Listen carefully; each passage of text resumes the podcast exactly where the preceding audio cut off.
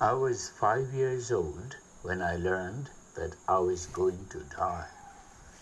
It hadn't occurred to me that I would not live forever. Why would it?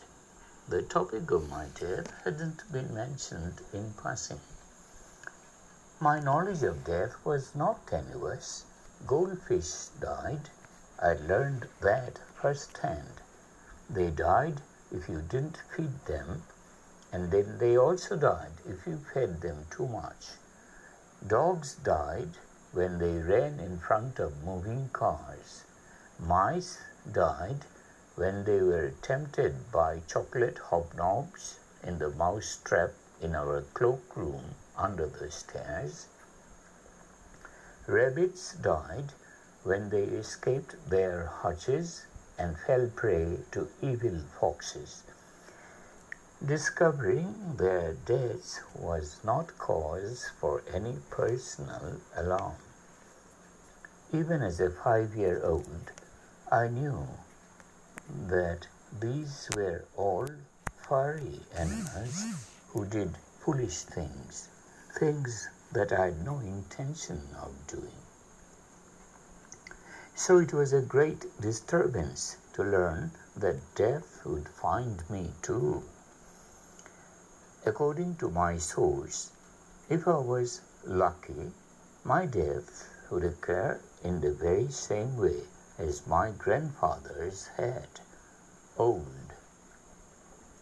No, I did not want to die how my granddad had, but dying old, my source revealed, was the best case scenario. I learned of my impending death from my older cousin Kevin on the day of my granddad's funeral as we sat on the grass at the end of his long garden with plastic cups of red lemonade in our hands and as far away as possible from our mourning parents who looked like dung beetles on what was the hottest day of the year. The grass was covered in dandelions and daisies and was much longer than usual Granddad's illness having prevented him from perfecting the garden in his final weeks. I remember feeling sad for him, defensive, that of all the days to showcase his beautiful back garden to neighbors and friends, it was on a day when it wasn't the perfection he aspired to. Someone, an old lady with rosary beads tied tightly around her knuckles, said she felt his presence in the garden. But I didn't. I was sure he wasn't there. He would be so annoyed by the look of the place, wouldn't be able to bear it. Grandma would puncture silences with things like, His sunflowers are thriving, God rest his soul, and he never got to see the petunias bloom. To which my smart arsed cousin Kevin muttered, Yeah, his dead body is fertilizer now. Everyone sniggered. Everyone always laughed at what Kevin said because Kevin was cool, because Kevin was the eldest, five years older than me, and at the grand old age of ten said mean and cruel things that none of the rest of us would dare say. Even if we didn't think it was funny, we knew to laugh because if we didn't, he would quickly make us the object of his cruelty, which is what he did to me on that day. On that rare occasion, I didn't think it was funny that Granddad's dead body beneath the earth was helping his petunias grow, nor did I think it was cruel. I saw a kind of beauty in it, a lovely fullness and fairness to it. That is exactly what my granddad would have loved now that his big, thick sausage fingers could no longer contribute to the bloom in his long, beautiful garden that was the center of his universe. It was my granddad's love of gardening that led me to be named Jasmine. It was what he had brought my mother when he had visited her in hospital on my birth. I don't know if he had been particularly honored by the tribute my mother made by naming me after the flower he brought. I think he felt it was an odd name for a child, a name meant only for the natural things in his garden and never for a person. With a name like Adalbert, after a saint who was a missionary in Ireland, and with the middle name Mary, he wasn't used to names that didn't come from the Bible. I don't know if it's because of him and the way he was, but I've always hoped generally that silent people hold a magic and a knowledge that less contained people lack. That their not saying something means that more important thoughts are going on inside their head. Perhaps their seeming simplicity belies a hidden mosaic of fanciful thoughts. Back in the garden, Kevin misinterpreted my lack of laughter at his death joke as disapproval, and there was nothing he disliked or feared more. So he turned his wild look in my direction and said, You are going to die too, Jasmine. Sitting in a circle of six, me the youngest in the group,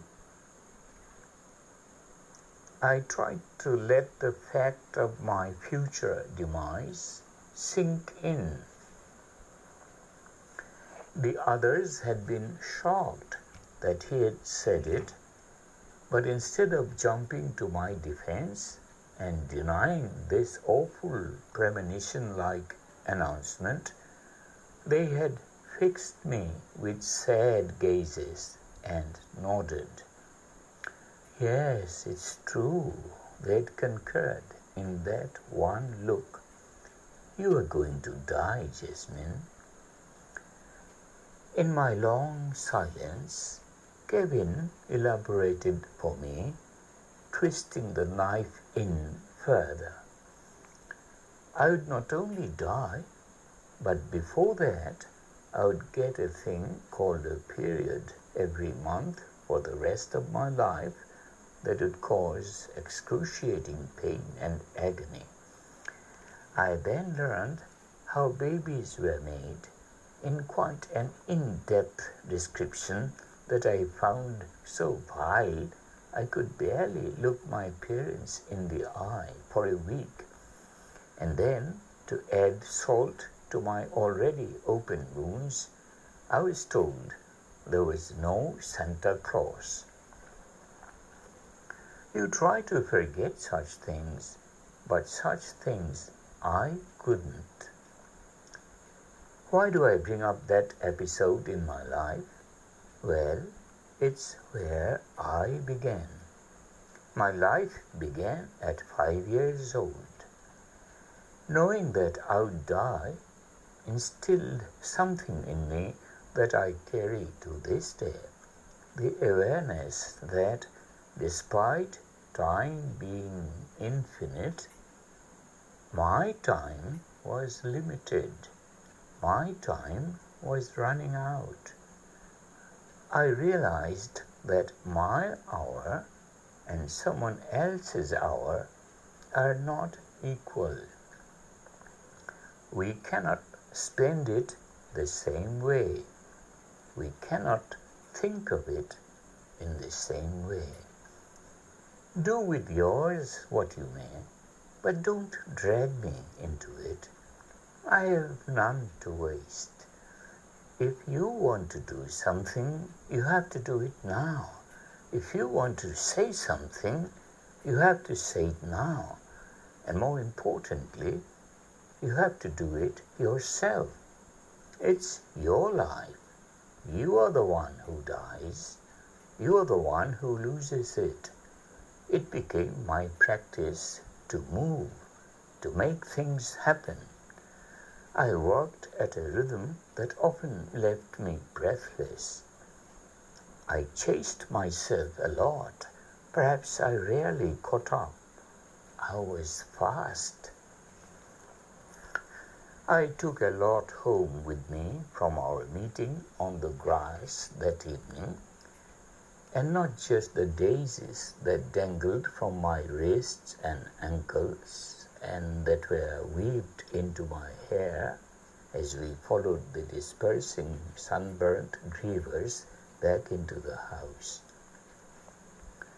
I held a lot of fear in my heart then, but not long after that, in the only way a five year old could process it, the fear left me. I always thought of death as Grandad Adalbert Mary beneath the ground, still growing his garden, even though he wasn't here, and I felt hope. You reap what you sow, even in death, and so I got about sowing.